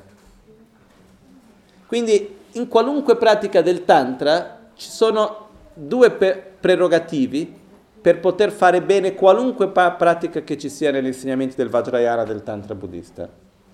I due prerogativi sono amore verso se stessi e verso gli altri e corretta visione della realtà. Senza questi due si possono fare delle cose carine, ma manca veramente, veramente ciò che ci permette di utilizzare al massimo quello. Non voglio dire che non sia utile, che non abbia benefici, però alla base c'è quello. Ok? Perciò la corretta visione della realtà che abbiamo visto è la stessa nel Sutra e nel Tantra. Quello che cambia nel Tantra è lo strumento tramite il quale uno va a generare la corretta visione della realtà, che è lo stato di coscienza che è diverso, ma è la stessa, la saggezza è la stessa, non cambia. Non c'è la vacuità nel sutra, la vacuità nel tantra, la vacuità è la vacuità, numero uno, è una. Poi io posso realizzare la vacuità con beatitudine o senza beatitudine, in uno stato interiore di profonda gioia o in uno stato neutro. Lo sutra avviene più in uno stato neutro, nel tantra questo avviene con uno stato interiore di beatitudine, però la vacuità è una. Quindi io vi invito a riflettere su questo diverse volte, perché io personalmente mi ricordo quando stavo leggendo il commentario dei tre principali aspetti del sentiero da parte di Papon Rinpoche e c'era la parte che parlava della rinuncia, la parte della bodhicitta, quelle parti le ho lette una volta e mi hanno bastato, ho capito, non ho avuto bisogno di rileggere, ho letto quel commentario un po' di volte, però le seconde e terze volte era lo stesso. C'era una parte specifica che parlava dei tre livelli di interdipendenza e della corretta visione della realtà, che credo che ho letto quello come minimo una ventina di volte. Finché c'è stato un momento nel quale ho detto, ah, ho capito qualcosa diversamente. Realizzare, comprendere la corretta visione della realtà richiede ripetere questi concetti innumerevoli volte. perché abbiamo bisogno anche di meriti. E abbiamo bisogno di familiarizzarci con questi concetti in un modo che a un certo punto, quando noi li ascoltiamo le prime volte, andiamo avanti, ogni volta di più che li ascoltiamo, che riflettiamo, qualcosa muove dentro di noi, anche senza sapere. Finché c'è un momento nel quale quella parola di qua, quell'altro di là, tac, ci fa capire qualcosa, a un livello non più tanto concettuale. Ok? Quindi io vi invito a ripetere, a riflettere più volte, a ricordarsi. Okay? Io prendo l'impegno che preparerò quella immagine che poi regalerò a tutti del Nan Yan Tong, Tong Yan Den, Den Yan Zun, Zen Yan Nan. Appare ed è comunque vuoto, è vuoto ed è comunque vero, è vero ed è comunque falso, è falso e comunque appare. Ok? Perciò questo è una cosa importante, io vi invito di riflettere, riflettere più volte, portare questo alla vostra esperienza. Poi se noi diciamo ma faccio fatica a meditare sulla vacuità non ce la farò mai, c'è un punto di partenza. Comprendere, conoscere, accumulare meriti, creare familiarità e poi dopo sedersi e cominciare a meditare. Perché la realtà è che gatte gatte, andare andare, è meditazione, è interiore. Però prima dobbiamo bisogno di tayata. Che cosa vuol dire quello? dobbiamo arrivare alla saggezza della comprensione che vuol dire quando riusciamo a riconoscere l'oggetto di negazione e riconoscerlo come oggetto di negazione. E per questo c'è un lavoro lungo di autoanalisi, di osservare se stessi e riuscire a vedere la propria ignoranza. Finché noi non riusciamo a vedere la nostra ignoranza non riusciremo mai a sviluppare la saggezza. Perché la nostra ignoranza non è il concetto sbagliato, è l'apparenza erronea e l'aggrapparsi a quell'apparenza erronea che è la nostra ignoranza. Quindi dobbiamo vederlo. Ok? Il primo punto è riconoscere l'oggetto di negazione e quando riusciamo a fare questo, guardate, è una delle cose più belle e più importanti che se noi riusciamo a farlo, è già tantissimo questo. Ripeto una volta ancora, l'oggetto di negazione è la, il nostro aggrapparsi all'apparenza di esistenza intrinseca, ossia è l'apparenza di esistenza intrinseca, non è il concetto di esistenza intrinseca. Ok? Perciò adesso facciamo una cosa. Um, faremo insieme una breve meditazione, ok? Così almeno avete un'esperienza su come si fa a meditare sulla corretta visione della realtà. Ci sono tanti modi in cui si può fare, però faremo una prima meditazione insieme su questo. Va bene?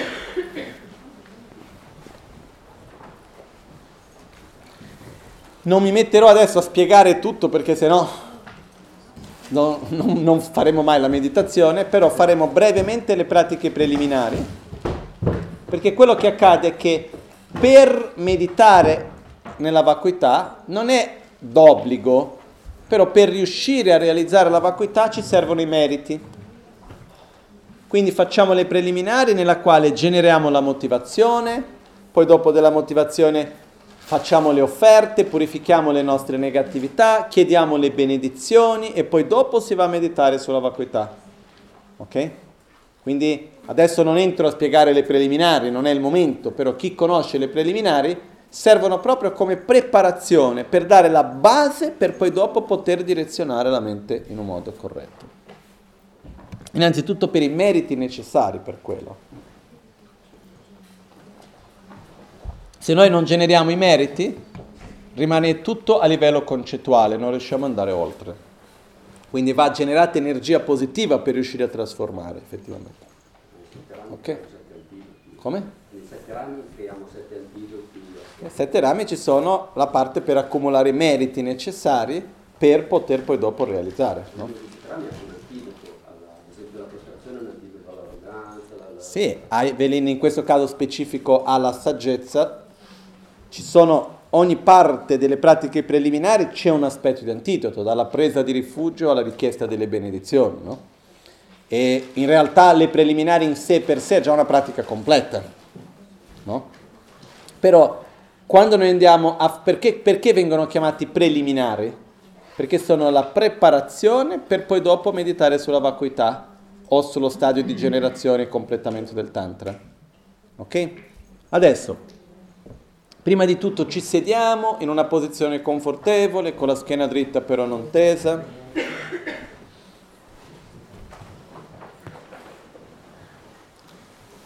Quando andremo a meditare sulla vacuità useremo un oggetto. Lo spiegherò adesso, così quando dopo lo facciamo non sto più a spiegarlo. L'oggetto che useremo è il suono. Ok? Perché tradizionalmente il suono della campana serve anche come oggetto per meditare sulla vacuità. Quindi cosa succede? Il suono, quando lo sentiamo, ha due caratteristiche. Uno, c'è, però se cerchiamo di chiederci dov'è, non riusciamo a beccarlo. Quindi esiste, però è comunque falso. Senso c'è, ma dov'è, non riusciamo a beccarlo. Secondo, il suono, quando lo sentiamo, appare come se fosse una cosa totalmente autonoma e indipendente ma in realtà è interdipendente, dipende dall'oggetto sensoriale, il potere sensoriale, la coscienza, il valore attribuito e tutto il resto. Ok? Però cominciamo quindi, ci sediamo in una posizione confortevole, con la schiena dritta però non tesa.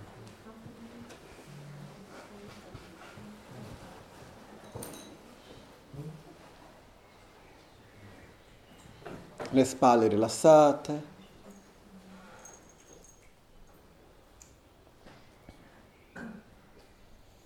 La testa leggermente in avanti.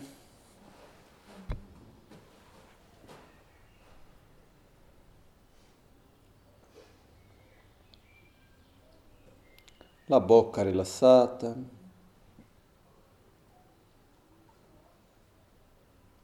Gli occhi leggermente chiusi e la consapevolezza sul respiro.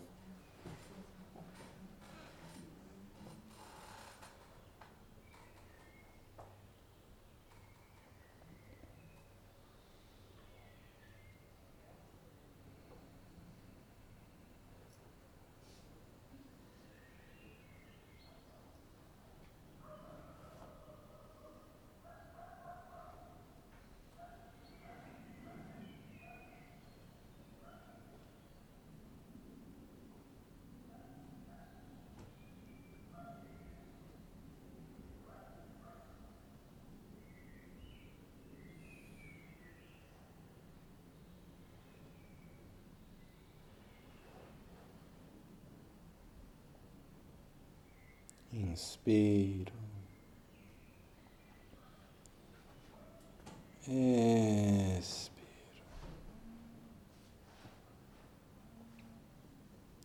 Desideriamo profondamente uscire dal ciclo di sofferenza del samsara, eliminare la sofferenza che tutto permea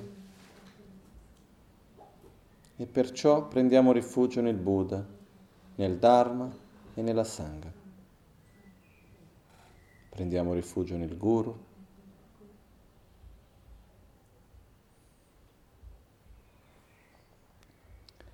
Namo Guru Bhye, Namo Buddhaya, Namo Dharmaya, Namo Sangaya, Namo Guru Bhye, Namo Buddhaya, Namo Dharmaya, Namo Sangaya Namo Gurubhye Namo Buddhaya Namo Dharmaya Namo Sangaya.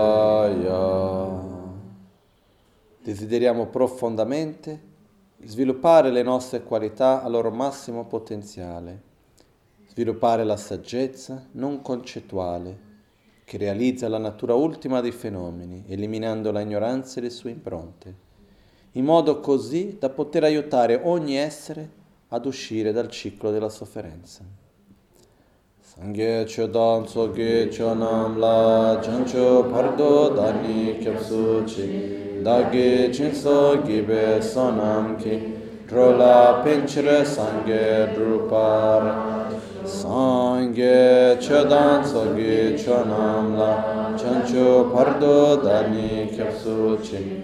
Dagi jimso gibe sonam ki drola penchira sangye drupar Sangye chodan sogi chonam la chancho pardo dani kyapsu chi. Dagi jimso gibe sonam ki Drola pinchra sangye drupar shu. Simchen tamche dewa dan dewe gyudan dembra gyuche simchen tamche dunge dan dunga ge gyudan chawra simchen tamche dunga mepe dewa dan mi chawra gyuche simchen tamche nyerin nidan rewe tanyo la ne pra gyur che simchen tam che lu sem ge dunga le so shin trayon lu sen dewa dan dem pra gyur che simchen tam che nga so top chin china nu chu koryo tan shin sang ne gyur che simchen tam che dan zambo lingi ge kendro ta chinangi shide tan tu kun dem pra gyur che desideriamo profondamente che ogni essere, senza eccezione, sia libero dalla sofferenza e dalle cause della sofferenza, che viva in uno stato continuo di felicità, di pace e di gioia. Affinché questo sia possibile, affinché io possa aiutare ogni essere, voglio io stesso raggiungere lo stato di Buddha e perciò mediterò oggi sulla corretta visione della realtà.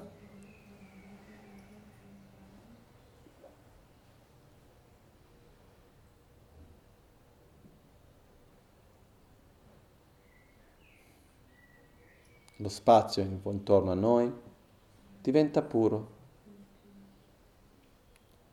Davanti a noi sorge un oceano di offerte. E davanti a questo sorge Guru Buddha, nell'apparenza come nostro guru o come Buddha Shakyamuni, uno inseparabile dall'altro. Guru Buddha ci sorride. Tamche duni sashi da sima la so me pa dan la te tanya bendori rashi chambo ne Hadami chepe tse ngoson shada yike tru kunsan chetin lana. Namke kangun kyab kyuruch Omo namo bhagavate bensa sarva pramadane tata gata yarhate samya sambuddha. Tayata om benze benze maha ma tetsa benze ma vidya benze ma bodhicitta benze ma bodhi mandupa sankramana benze sarva karma avarana vishadana benze swar kuncho sungye denpa da sangye danchan chu sempa tamche gi chingi lab dan sonyi yonsu zobe nga dan chem cheke ye nambra da chen samge mi kya pe topke teshi nitu kyor malu semche kunge kungyuru chi dude pumche mitse chumse la mana malu yanda kengyuru pe Chamden korcene dire shek so so. Davanti a Guru Buddha, inseparabile di tutti i Buddha, mi prostro con corpo, parole e mente. Faccio offerte esterne, interne, segrete e offerte di vacuità. Ammetto apertamente tutti i miei errori e mi impegno a non ripeterli più. Rigioisco di tutte le azioni virtuose compiute dagli esseri ordinari, dagli esseri sacri e anche da me stesso. Chiedo a Guru Buddha di rimanere con noi fino alla fine del samsara, di guidarci con gli insegnamenti del Dharma. Dedico qui tutta l'energia positiva, i meriti, karma positivo accumulato all'illuminazione di tutti gli esseri. Losung gube gune chatse lo ngoshan yidru chopa malubu Tome nesa dikdun tamche sha kepa gewa namla cheira Korwa maton pardo lekshune drola chuki korlo korwa da. Da shengenan chanchu chembor Dinanzi a Guru Buddha inseparabili da tutti i Buddha, dinanzi a tutti i maestri del lignaggio, e per il beneficio di tutti gli esseri che sono qui con me, come testimoni. Chiedo a Guru Buddha di benedirmi affinché io riesca a sviluppare una visione coerente e corretta della realtà, affinché possa percepire l'interdipendenza ad ogni livello, grossolano, sottile, molto sottile, e di conseguenza, con la luce dell'interdipendenza, eliminare l'oscurità dell'ignoranza.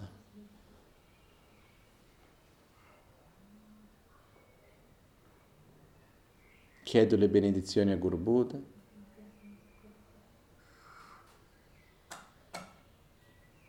Guru Buddha accetta la nostra richiesta e dal suo cuore si emanano, emanano raggi di luce che si assorbono al nostro cuore, portandoci le benedizioni affinché possiamo meditare per realizzare la corretta visione della realtà. Guru Buddha ci dà le benedizioni, la forza per realizzare la corretta visione della realtà. Sashi pyoge chushe medo chan rira li shen yide gembadi sangye shindu mikde ulwargi. Drogu namda shinla chuparash yedam guru ratna mandrala kam niryataya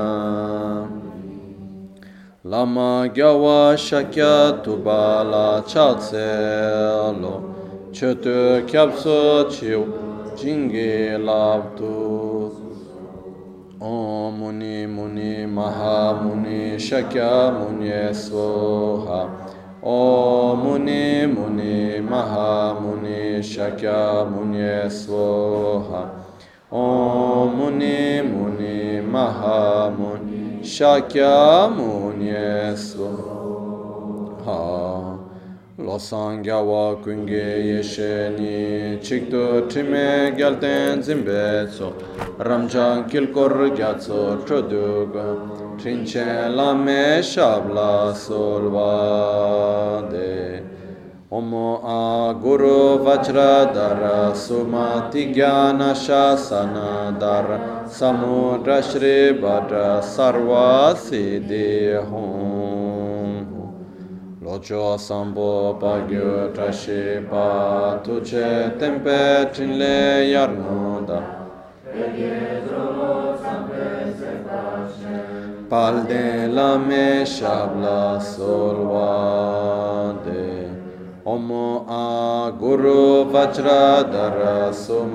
Muni Shasane Karma Uta Vardanya Shri Bhadra Varsa Manya Sarva Siddhi Om Pakyuke Kodan Dagi Lo Pakyuke Sundan Dagi Nga Dagi Töyerme Çıktı Çingir.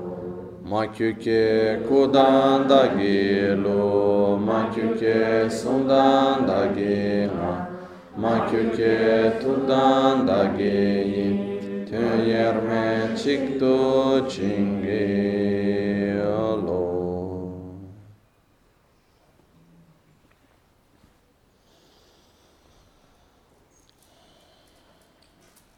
Guru Buddha ci sorride, dopo averci concesso le sue benedizioni,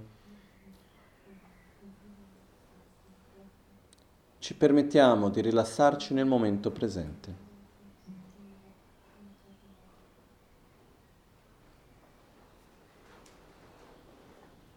Osserviamo la nostra respirazione.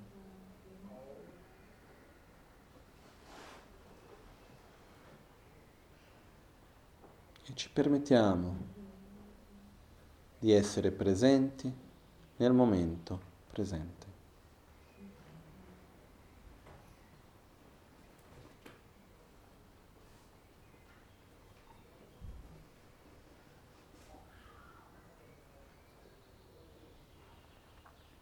Inspiro.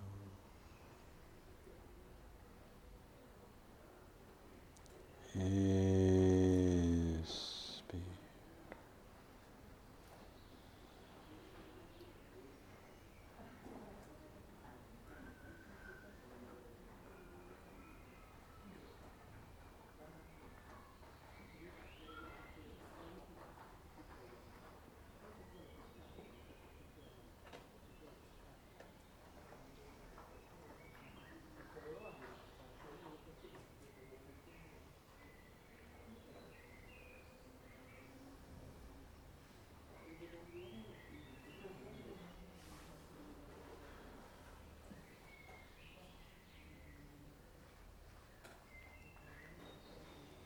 Qualunque altro pensiero sorga nella nostra mente,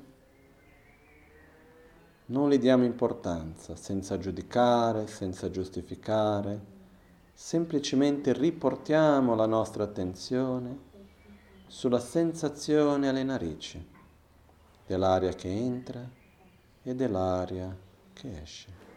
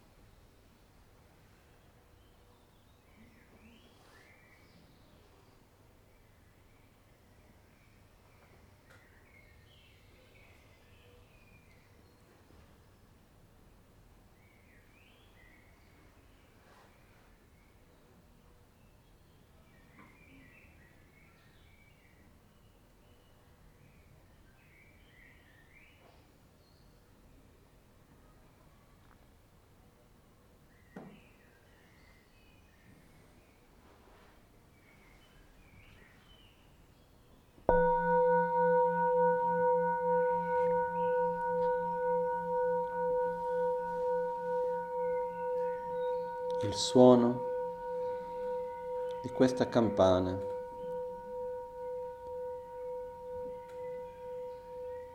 Esiste per noi nell'unione dell'oggetto sensoriale, la vibrazione nell'aria, il potere sensoriale, il nostro proprio dito, la coscienza sensoriale che lo percepisce.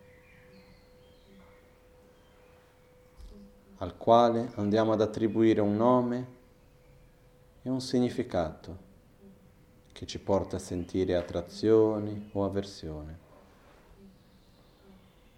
È composto da parti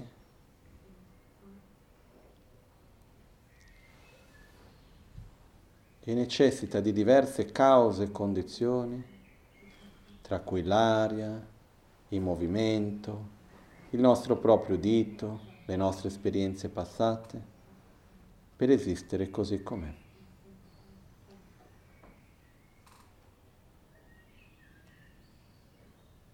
Ossia, il suono interdipendente. Non è altro che un insieme di parti al quale noi stessi attribuiamo un significato.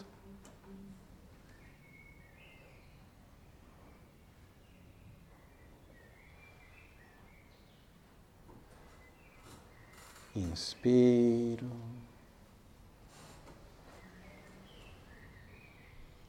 Espiro.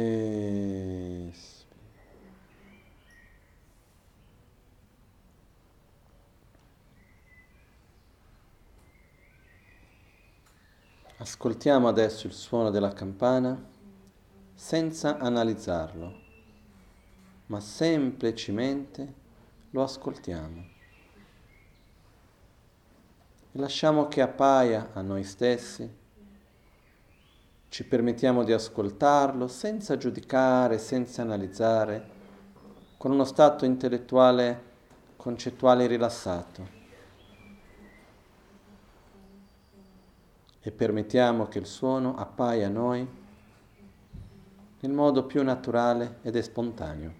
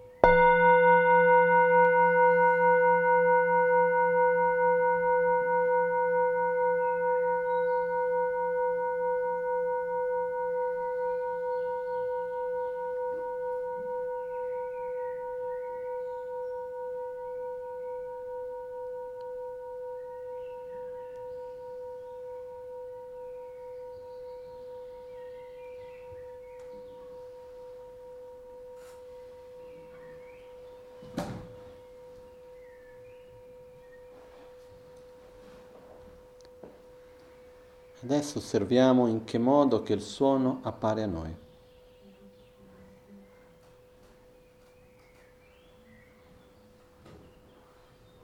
Come qualcosa totalmente indipendente da noi stessi, che esiste in un modo autonomo, solido.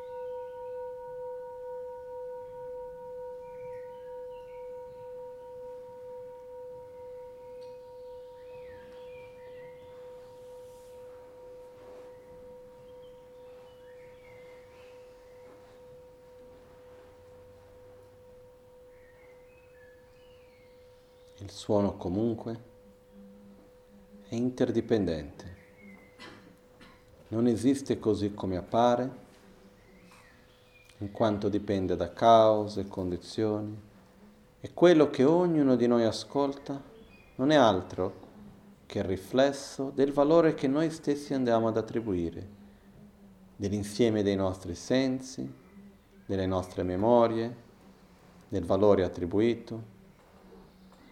Quello che a noi appare come essendo di esistenza propria non esiste indipendentemente dall'osservatore che siamo noi stessi. Ritorniamo ad ascoltare il suono fino a riuscire a discostruire quella sua esistenza solida, reale. E una volta arrivati a questa non esistenza, riposiamo la mente in questo stato di non esistenza propria, autonoma, indipendente, in quanto interdipendente. Che siamo noi ad attribuire un valore e a credere che questa sia la realtà, ma la realtà non esiste indipendentemente dal valore attribuito da noi stessi. Ascoltiamo il suono.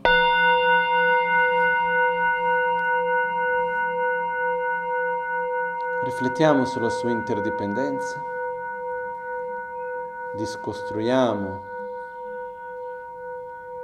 la sua esistenza solida, indipendente e riposiamo la mente nella sua non esistenza così come appare. Appare ed è comunque della natura di vacuità. È vuoto ed è comunque vero è vero ed è comunque falso. A falso è falso e comunque appare.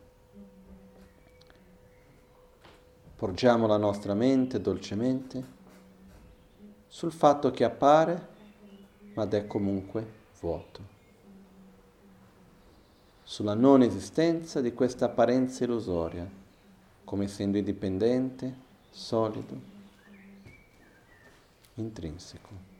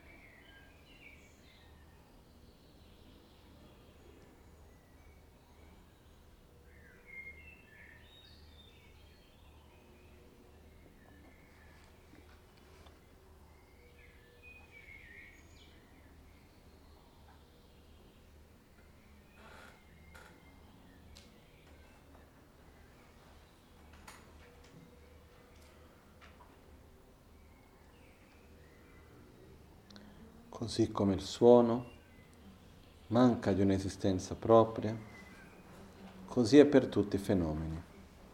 Ciò che vediamo, sentiamo, tocchiamo, gli oggetti di attrazione, gli oggetti di avversione, gli oggetti di tristezza, gli oggetti di gioia. Tutti i fenomeni sono vuoti di un'esistenza propria, autonoma. E così sono anch'io.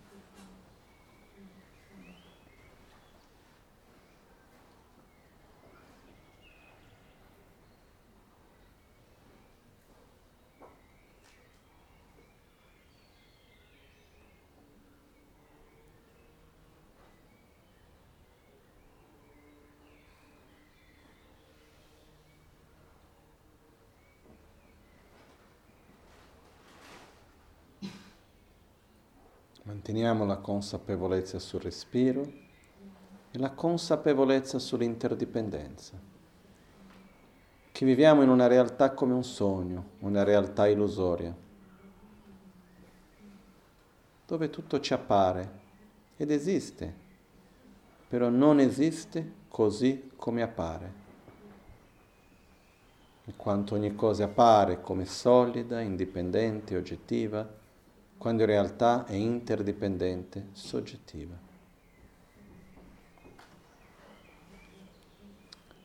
Jetsu lame kutse rapten chi namkar trinle chochur gepada losan tempe drume sasum ki drove munse tatu ne gyurch Nimo delek sendele, nime kuyan delek shin.